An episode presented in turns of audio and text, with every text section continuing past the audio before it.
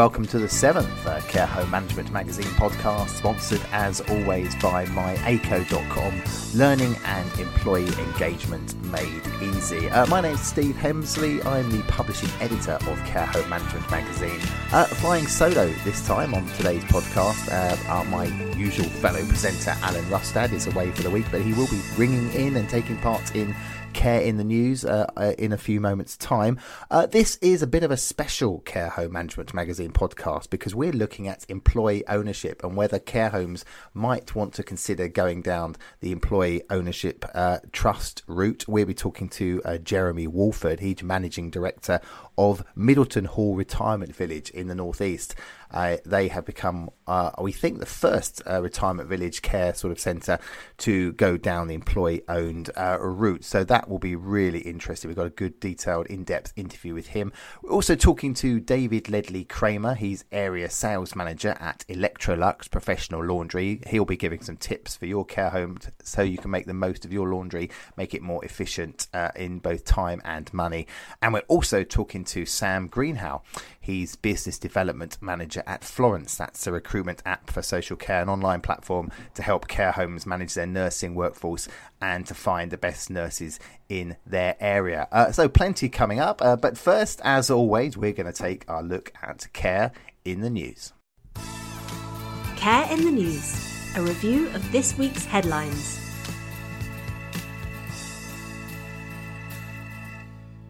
And Care in the News uh, this month is sponsored by Patterson Health and Social Care, recruiting and training quality staff across the health and social care sectors. Uh, don't forget, if you want to sponsor parts of the podcast, then please get in touch and you can reach the hundreds of people already downloading our podcast every month. And joining me, as always, is our editor Elsa Cahoon and uh, Alan Rustad, who's normally in the studio with me presenting the Care Home Management Magazine podcast, but he's in Devon this week. Uh, Alan, thank you for calling in.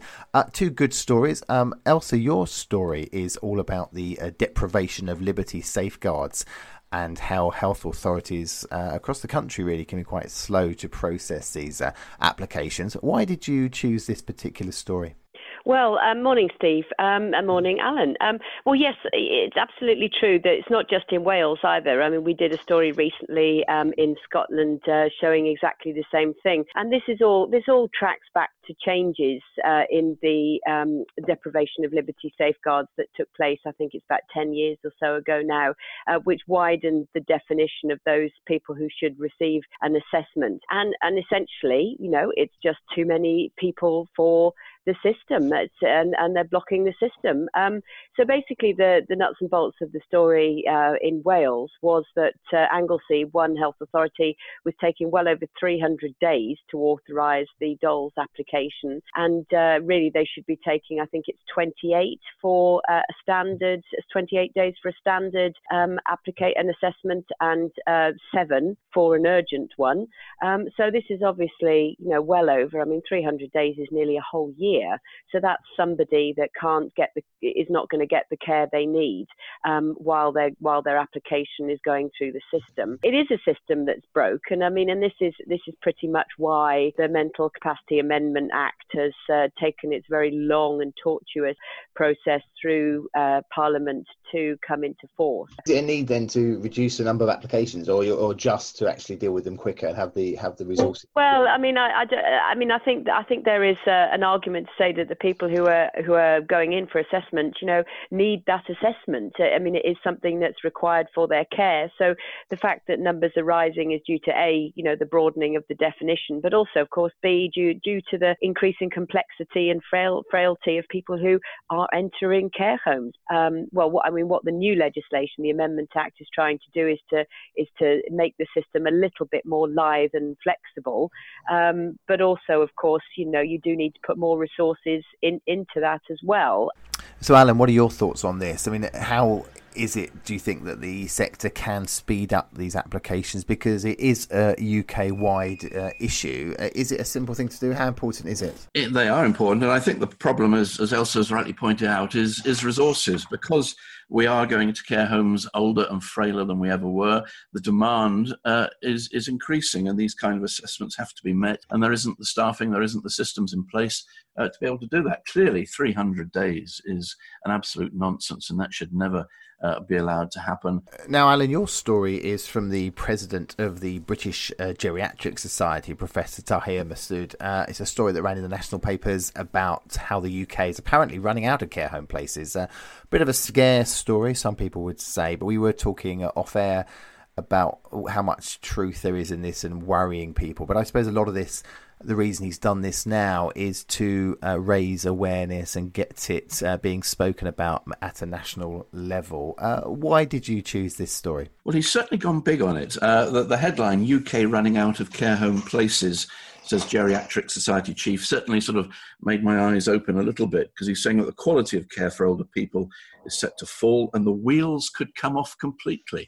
Mm. Well, um, maybe they could. What, what really caught my eye was that more than 100 care home operators collapsed in 2018. Now, we all know the stresses and strains, as we've mentioned already uh, while we've been discussing the news. But 100 collapsing suggests that, uh, that the system is in complete disarray. Of those 100, my betting is 95 of them are probably um, individual care homes run by you know one person or a, a very small company. Um, only a few have really made it to, uh, to, to, to, lose out big time. Um, and I think we're going to, we, we could run into trouble. Uh, it also says the number of people in the UK aged 85 or over is expected to more than double in 25 years. By 2040, nearly one in seven Britons will be over 75. The need is there.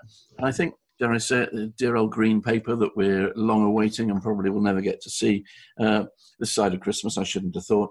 Action needs to be taken to encourage people to come into the sector, not just to help those already in the sector, but we do need to encourage more people to get involved in the sector and realize that providing care for the elderly uh, is a, a, decent industry to be involved with? It's not a it's not a simple question to solve, of course not, because um, uh, you know the the problem is is that you have uh, you know is it a failing of um, domiciliary care? You know, is it a failing of the support that we give um, families? Is it a is it a failure of housing policy that forces young people to move away from um, where, you know perhaps where they live because they can't afford to live near to aging parents, and so they're not there to offer familial support? You know, is it a failing of hospitals and is it a failure of primary care who, you know, not keeping people as well as they should do?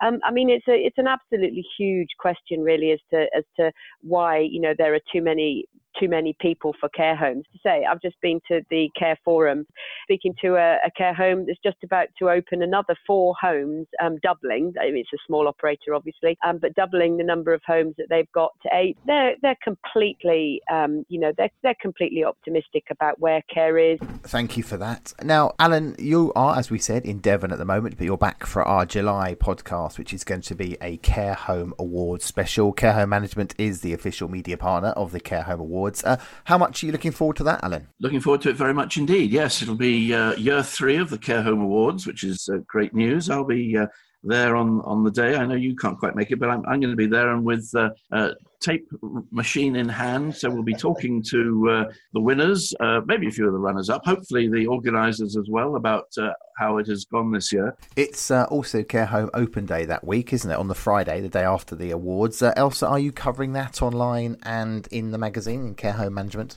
Uh, we have done. In fact, we in our um, last issue, in our in our May issue, we took a look at PR and marketing of homes, which is obviously you know part of what Care Home Open Day, a big part of what Care Home Open Day is all about, an opportunity to tell people about yourself and show people about yourself. Lots of uh, very good hints and tips in the May issue about uh, how to market your home.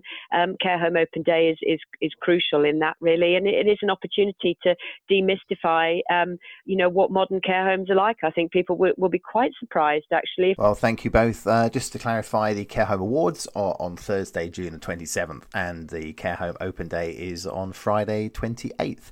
Uh, thank you very much to Alan Rustad and our editor Elsa Cahoon. That was Care in the News.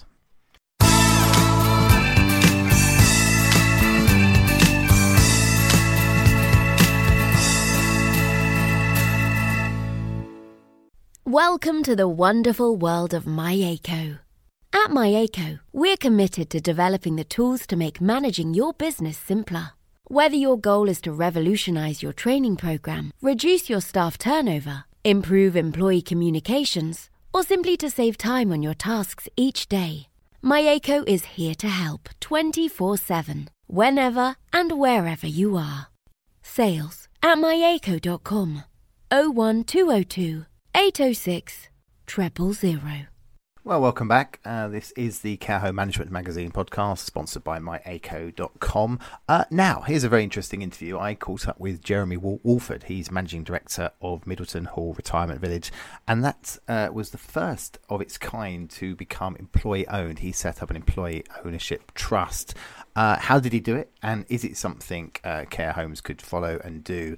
Uh, lots of benefits, but lots of work too. So let's hear what uh, Jeremy had to say. Jeremy, thank you for joining us. Perhaps you could just tell those listening a bit about uh, Middleton Hall and why you went down this this route, because it's quite interesting. As and you are the first, and others might want to follow your lead. Okay, so Middleton Hall Retirement Village is a fairly large retirement village based in the north of England near Darlington. Um, we have about 180 employees, end of 200 people um, living here. And they're based in where we're unusual in the retirement village market is that we have seven different services on site. So that ranges all the way through to leasehold properties, um, either apartments or our zero carbon houses, um, all the way through to um, full nursing care. And we offer a, a, sort of a continuum of care throughout that, which people can move in between um, as their needs change. So, what was the thinking to um, have an employee ownership trust? Well, the thinking essentially came from the fact that I got involved this 23 years ago. So I joined Middleton Hall by accident. Uh, what's, the, I, I came for, what's the story? I turned up for what was supposed to be two days in 1996. and somehow, despite the fact I lived in London at the time and had my own business in London, um, ended up staying. It wasn't part of my career plan at the time. I have no background in social care. In fact, I'd never even visited a care home before. But what I learned in those two days was that Middleton Hall was essentially a financial mess, as it mm. was. As a, Is that why you were there? Was it to sort out on the financial side? Yeah, yeah. Yeah, um, yeah I was there. They, the then directors told me that what it needed was a business plan. As it turned out, what it actually needed was a rescue plan. As in, the financial situation was far more severe than I probably realised until I got there. But because I knew nothing about social care, I started thinking about, well, what would I want to live in as an older person? Um, I was in my 30s at the time. And I realized that when I went to visit some care homes, I've been told were very good, which I thought were, were poor, being quite frank, uh, far better than what we did, but what they didn't offer me was the lifestyle I'd want as an older person. Then we wrote a business plan, uh, which I didn't even know it's called a retirement village at the time. But essentially, it's the idea of providing a range of different forms of accommodation, which would be then we provide different services into those depending on, on needs. So a very person-centered, as I now understand it, service across different um, varieties of, of, accommodation. So that's how I accidentally got involved 23 years ago. And in that time, we've moved from being, you know, a heavily loss-making nursing home to this sort of full service retirement village model that we now have. So, having created this business plan and trying to get the retirement village on an even keel, uh, why was the employee ownership an important part of this? What did you see that as a uh, as a benefit for the for the future? Well, the thinking came from the fact that um, I, am no longer a 30 something, I'm now a, 50 something. And one does have to think about what happens in the longer term. So, over the last 23 years, it appears that we've been doing quite a decent job. You know, our care services get rated as outstanding by CQC, we have very high levels of customer satisfaction. And the choices then are well, do I sell the company to a bigger company? And social care is littered with very values driven businesses that have been built up, then sold, and things change. And I was never comfortable with the fact that I'd spent 23 years building this retirement village that it might fall into that category mm. where it became you know, a, a less values driven, more profit driven business, let's say. I started exploring employee ownership about four years ago.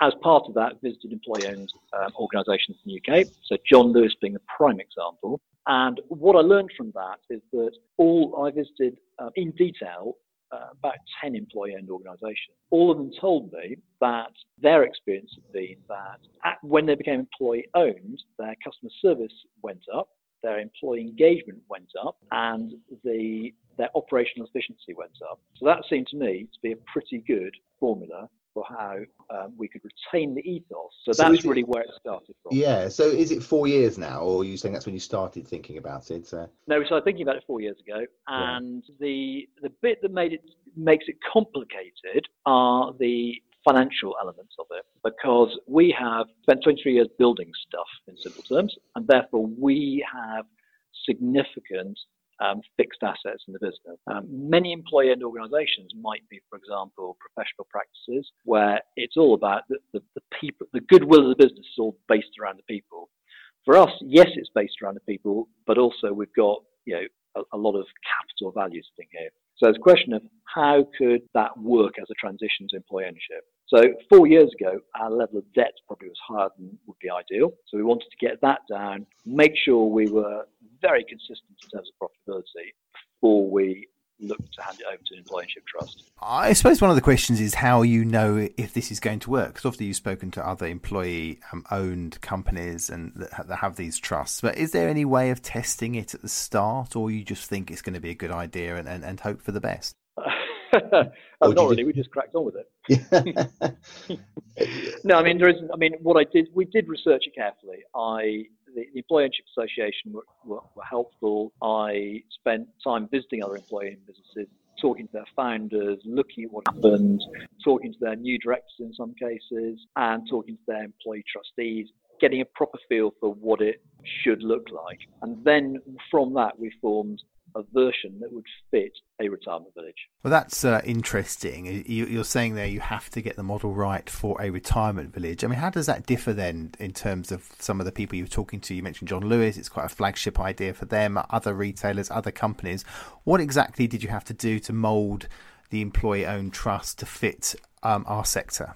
Well, there are two models broadly. There's a direct ownership where essentially, and when people join, they buy shares, and when they leave, they sell mm. those shares. And then there's the employee ownership trust, which is the John Lewis model. And in that, you join, you become, in John Lewis's case, a partner, in our case, a co owner, and you receive financial benefits as a an owner of the business during your period of time, and when you leave, you cease to be a co-owner. So there's no for us. Many of our staff would not have welcomed the idea of having to put you know put their hands in their pockets to buy some shares. And although there, there are plenty of creative ways in which you can do that, actually that's probably not appropriate for for our sector. Yeah. So the employee trust gets over that problem. So how does that work then for the employees? Because they're not putting money in, but they are uh, co-owners. So what's the benefit to them? How how does that work? Well, in, in, in simple financial terms, they receive each year from our operating profit. We have a formula we put in about reinvestment back into the business. we are also setting up a charity as part of it, which which some money goes to. We then have to make any bank repayments, um, and indeed then a loan which um, I have made to the, to the, business. And once that, that's done, we would look to pay them a profit share bonus, essentially. And under a government scheme for employee owned organisations, that's a tax free bonus. You can pay up to £3,500 tax free um, each year to your employer. So, how many co owners have you got? Is, is everybody a co owner? Yep, everybody is a co owner, uh, so about 180. Right. So, that's the kind of financial bit of it. The other part of it is that I said at the beginning, this is about preserving the ethos of what we do. You know, mm. I happen to think we do a decent job at the moment. The we've set up the structure so certain things have to be achieved before we pay any bonuses. So, for example, our customer satisfaction has to sit above a certain level. We have to get the top level of ratings, um, like CQC, for example, environmental health, Investors in People and a number of others before we pay any bonuses at all. So the aim of that is so is balance between the quality of what we do and the profitability of what we do. So you're sort of setting KPIs in a way to, to work towards and measure against. Uh, but can employees opt out of the scheme, or do they sort of buy into it straight away, and, and you, you, find they, they, they want they want to be part of it for all the time they're they're, they're working? They become that they become a co-owner as soon as we employ them. They mm. don't qualify for bonuses until they've been with us for 12 months. Mm. And that's something that we agreed when we announced it in September. We then went through a significant period of consultation with all our employees about how they felt about it and how they'd like the structure to actually work. And from that, we developed a structure which is, is what we've now got in place. We were talking uh, before we started recording the interview about uh, that we couldn't think of any other residential village or any other care homes that uh, have gone down the employee-owned uh, trust route. Uh, why do you think that is? Uh, what do you think they're missing out on by not doing it? I mean, obviously you went through quite a an intensive due diligence check before going down this route. what are the other benefits, and do you think other care homes you know, will be persuaded? Well, the real benefits should be, first of all, for our customers. So we have customers as Return Village that have you know, own leases here, because we have leasehold properties. So they have, if you like, money in the ground here. So from their point of view, this gives them long-term security. The residents that you know, live in our care facilities understand that there is a, a, a, process of reinvestment and continuous improvement which will be maintained. That's how we set it up. For our employees, um, they have far more say in how the business is run and they so that should result in things like reduced um, employee turnover. I mean, ours actually, by industry standards, is pretty good already. Employee turnover last year, excluding our bank staff, was about 12%. Yeah, where I think the industry average sits somewhere between in, in the mid 30s. I think you'll probably know that, Steve. Mm. It's it's very much we we should all. I mean, we've been a living wage foundation employer for quite some time. Mm-hmm. And our aim would always be to make sure that as an organisation, we've got a queue at the door of customers that wish to live here and employees or prospective employees who want to work here. And I suppose what's interesting what you're saying there, I mean, most of our readers and listeners to the podcast are, are care home managers, owners, directors who are looking to really engage their staff. And I know this is always an issue about getting engagement and people not moving on too quickly. So I suppose this, you, you said that employees have a more of a, a say and they feel like they've got a stake. So that, that whole engagement model is, is really helped by this type of uh, way of working. Yes, I mean, that's, I mean, I, I happen to believe that we've already got pretty good employee engagement. Um, and indeed, our employees tell us that. However, all the employee owned organisations I went to see before we put this plan into action all told me their employee engagement had improved as a result of becoming employee owned. Because actually, we've just been holding last week what last year were called staff briefings, which is sharing the staff our business plan for the year. And this year they're called co-owner briefings. Right. Because actually, it's their business now. It's not my business anymore. It's their business. So they have, you know, a, a real stake in how we're operating. And I would like to think that will incentivize them to be more creative about ideas of how we can improve and how they can be involved in, in things like business planning. That uh, engagement is crucial, isn't it? And I noticed from your website that uh, you talk a lot about innovation at Middleton Hall Retirement Village, and I just wondered whether there's any good examples of where you know great ideas have come from the staff. Now they do feel and are uh, co-owners of the business, where they've been you know quite feel quite free to to suggest ideas that would benefit the business and ultimately benefit them. Yeah, well, I mean, for example, we were doing some uh, refurbishments a short while ago um, of one of our care services, which involved putting in some new ensuite bathrooms in, our rooms. Uh, I have a weekly um, drop in where anyone can come and ask me. And our maintenance supervisor came to see me as part of that and said, Been looking at the plans for these new rooms, and I've been talking to carers. We don't think that the bathroom layout is going to work. So actually, that needs to be done by an architect. So we changed the plans, built it according to that feedback, and as a result of that, we now have far more practical ensuite bathrooms in those new rooms. Well, it does sound like it's been a great success for for you. Um, for those listening, what would be your advice? I don't know if there's three key bits of advice you would give to care homes who are thinking this sounds like we uh, we should go down this route too. Okay, the um, the first one would be um, really probably need to be a values driven business first and foremost. Uh, if it is an out and out business around money and nothing else, I'm not convinced it's a very suitable model. And one of the reasons for that, which I haven't mentioned, is that because of the way our assets actually are, I'm I've essentially lent the employees the money mm. to to do this. So I'm being repaid over quite a long period of time in order to make sure that the we can keep keep reinvesting in the business and, and the cash works neatly without putting a strain on the business. So my first thing would be it needs to be a values driven business. Secondly, I think I benefit a lot from really taking time to understand what works and what doesn't work for employee ownership. It's not a, you know, a golden bullet that's going to give you instant success. It will only build on what you've already got. So it still needs to be a successful business. Um, the third thing is about involving employees. So we had a project team running for six months before we announced it. So a bit of a, um, a secret project team. All but you know six, which was uh, six people, and none of our 180 employees knew anything about it apart from those six when we announced it on September the 10th last year. But then what we did is we spent a lot of time with our employees. Uh, in we'd planned to have some consultative groups. We ended up taking I think about 130 of our employees through those consultative groups. Because what we found is that that helped them understand it better, as well as providing us the feedback on how they would like to see it work. So, for taking one simple example from that, the normal model is to pay bonuses based on a percentage of salary. That's what John Lewis indeed. Um, we took the view, and our employees absolutely agreed in the consultative process that we pay a flat rate bonus.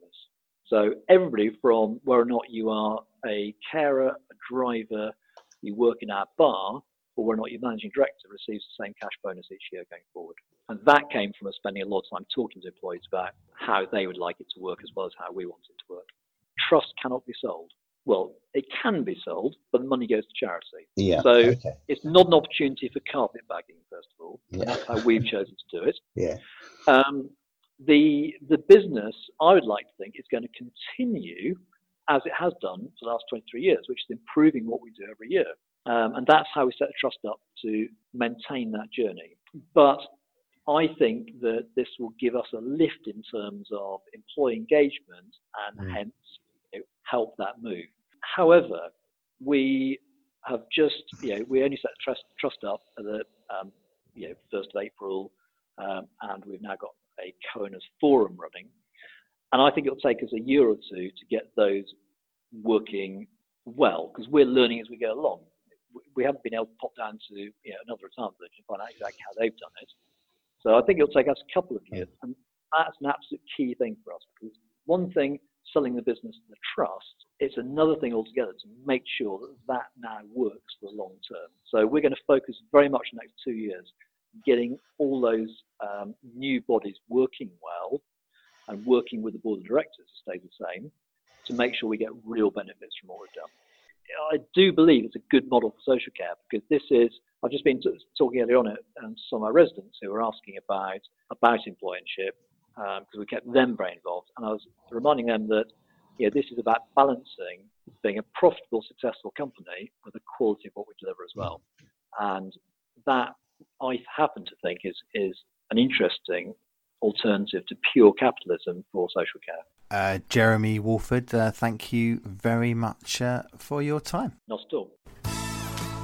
For daily care home news, visit chmonline.co.uk.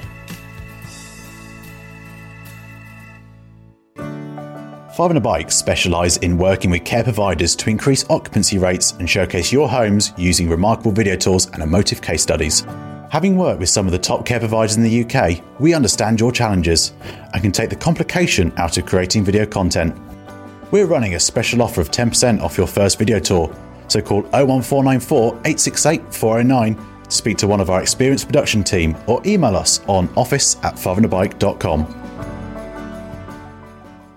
Well, now it's time for a couple of supplier interviews, and our editor Elsa Cahoon caught up with a couple of suppliers recently, including um, David Ledley uh, Kramer from Electrolux Professional Laundry. He's uh, uh, area sales manager there, and he is talking about a new range of tumble dryers that the company is launching for care homes, and also giving some key advice on how to get your laundry spot on. So I'm speaking today to David Ledley Kramer, sales manager at Electrolux Professional, and you're a laundry. You're a, a provider of laundry equipment, and you've got some new products out. Yeah, we're launching Line 6000, the heat pump tumble dryers, and we've got it in three sizes: the 7 kilo, the 14 kilo, and the 20 kilo. Okay, and this is really great for us because we have a laundry feature coming up in our uh, May June issue of Care Home Management magazine, and we'll be discussing um, how homes can make their homes better, more efficient at doing their laundry, which is obviously of mutual interest to you as well as, as to them.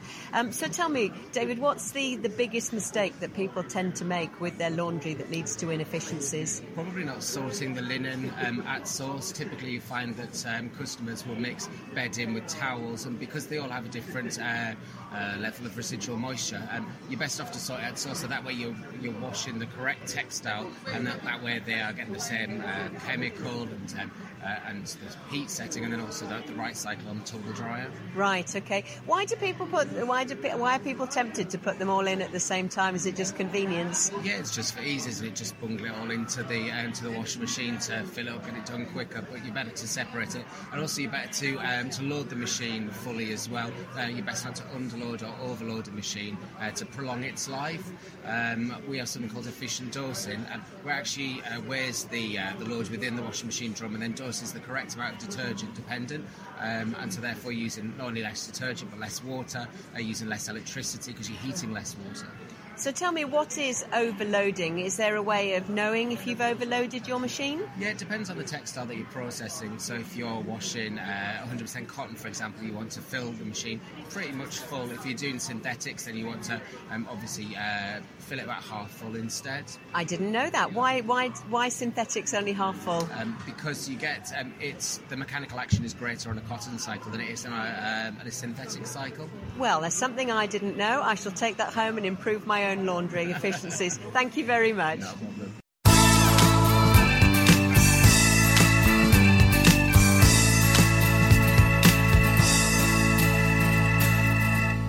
Well, some good advice there from Electrolux uh, to help you with your laundry in your care home or in your own home. Thank you, Elsa, for that one. Uh, well, Elsa also spoke to another supplier, a technology company this time, uh, Florence, and she caught up with Sam Greenhow. He's a business development manager at Florence, who make a recruitment app for social care. It's an online platform, and here he shares his advice on how you can manage your nurse workforce and use uh, the, the technology to find the best nurses in your area. So I'm speaking now with Sam Greenhalgh, and you are the business development manager at Florence. I am indeed. And Florence is a new recruitment app, a nurse recruitment app for social care. Is that right? That's right, yeah. We're an online platform that sits between care homes and nurses, and it basically allows care homes to post all the shifts that they need filled that would usually go out to agency. Uh, and there's lots of, well, we have 20,000 nurses across the UK. They can then view all the shifts that are local to them, they can apply for those shifts, and then it's down to the care homes to pick and choose which nurses are right for them to do those shifts. So the one thing that I've been hearing a lot is the difficulties that care homes have with their nurse, uh, their nurse workforce, finding good nurses, keeping good nurses. Um, what, what do you think is the problem there? Why, why is it so difficult to find good nurses, first of all? I think volume is one of the big things at the moment. I don't think we're training enough nurses at the moment. But there's a lot of things like that that are out of our control. But there are certain things that are within our control that we need to be looking at. There's a few different things that I think we've always done in this industry, and there's a few things that we can tweak and we can change, and ways that we can sort of bring the industry into 2019, digitalize processes, and do things just slightly differently that can really help businesses be more efficient in terms of cost and time and just making sure they're getting the right caliber of staff into their homes. So at the moment, a lot of our businesses that we speak with spend a lot of time on job boards. The typical Indeed, Gumtree, all the standard internet job sites where they think, yeah, we'll find some nurses there. It's not necessarily the case anymore. The industry's changed, technology's changed, and people are changing with it. And it's a case of us keeping up with that to make sure that we're being as efficient as we can in finding the right nurses and the right staff for our homes. So, from the research that we've done, we find that less than 5% of nurses find their job on job boards. So, where are they finding it? It tends to be at the moment social media. So, at Florence, we find the vast majority of our nurses through social media. So, Facebook, Instagram, um, LinkedIn, huge as well for clients. This is the smart way to spending your time and your money at the moment. Advertise for nurses on there, word of mouth, huge amount of word of mouth on Facebook in particular. Nurses love to talk. And So nurse- if you're a good home and uh, and you're and the, your your your your colleagues, your existing workforce, sending the message out that you're a great place to work, that's a strong motivator. that is that's the dream for an employer. You want people to be speaking about you in positive way, but they can be your biggest ambassadors. Admittedly, they can be detractors as well. So if they're speaking about you negatively, you need to try and control that as best you can. But being on a public forum like that is a real, real benefit. So if you're on Facebook and you've got nurses preaching about how good you are, that's them developing your brand for you. And brand is so important. Developing your brand is happening now, whether you like it or not, whether you're controlling it or not, your brand is being developed as we speak. So being aware of that, manipulating that to your benefit and controlling it as best you can to be able to develop that to pitch to the same nurses that a lot of your competitors are, that's what you need to be mindful of. One thing, uh, that, another thing that people are concerned about is retention. Is you know they've gone through this process, they've found some great nurses, but you know they they find it difficult perhaps to retain them. Social care can be a challenging it can be a challenging environment to work in. Yeah. So what's your number one tip for people to retain their to retain the great nurses that you've helped them find in the first place? The biggest thing has to be support. It has to be the staff that come and work in your home have to feel happy and have to feel support in the role that they're doing. So generally people that come and work in care, so whether it's nurses or care workers, they're there for a reason. They've gone through years of training because they want to be in this profession and they've wanted that for quite a long time. So we've outlined a few different things that all kind of amount to what we should be doing to recruit and retain. Uh, retaining is the big thing. There's a whole onboarding process. If we can make that as slick as possible, as efficient as possible, it settles the nurse in and allows them to hit them hit the ground running kind of as soon as possible. Creating a care-centric organisation is key. It's absolutely paramount. The NHS actually has a really good little diagram um, about the four key elements of being a care-centric organisation, which is making sure it's personalised, coordinated, enabling, and to make sure the people within that organisation especially the patients and the residents, are treated with dignity, compassion, and respect. I think man, kind of manipulating your organisation to making sure that's a key part of it is essential for making sure your staff are happy and supported in their workplace.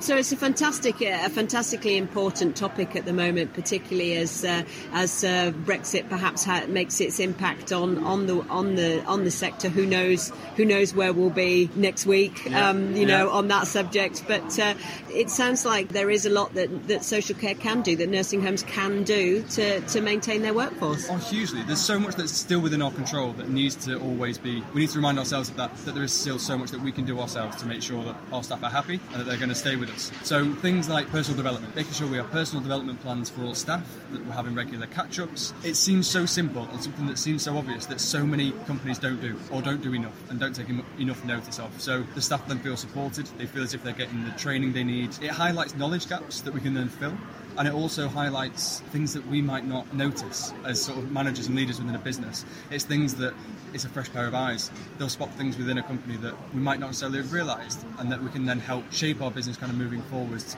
That can then best suit our residents and our kind of patients moving forwards. Okay, super. Thank you very much.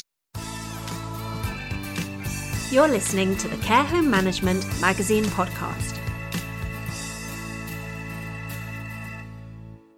Well, that's the end of another Care Home Management Magazine podcast, sponsored as always by myaco.com. Learning and employee engagement made easy. Thank you very much to our guests uh, for this podcast Jeremy Walford, MD at Middleton Hall Retirement Village, for his uh, insight into creating a employee owned trust.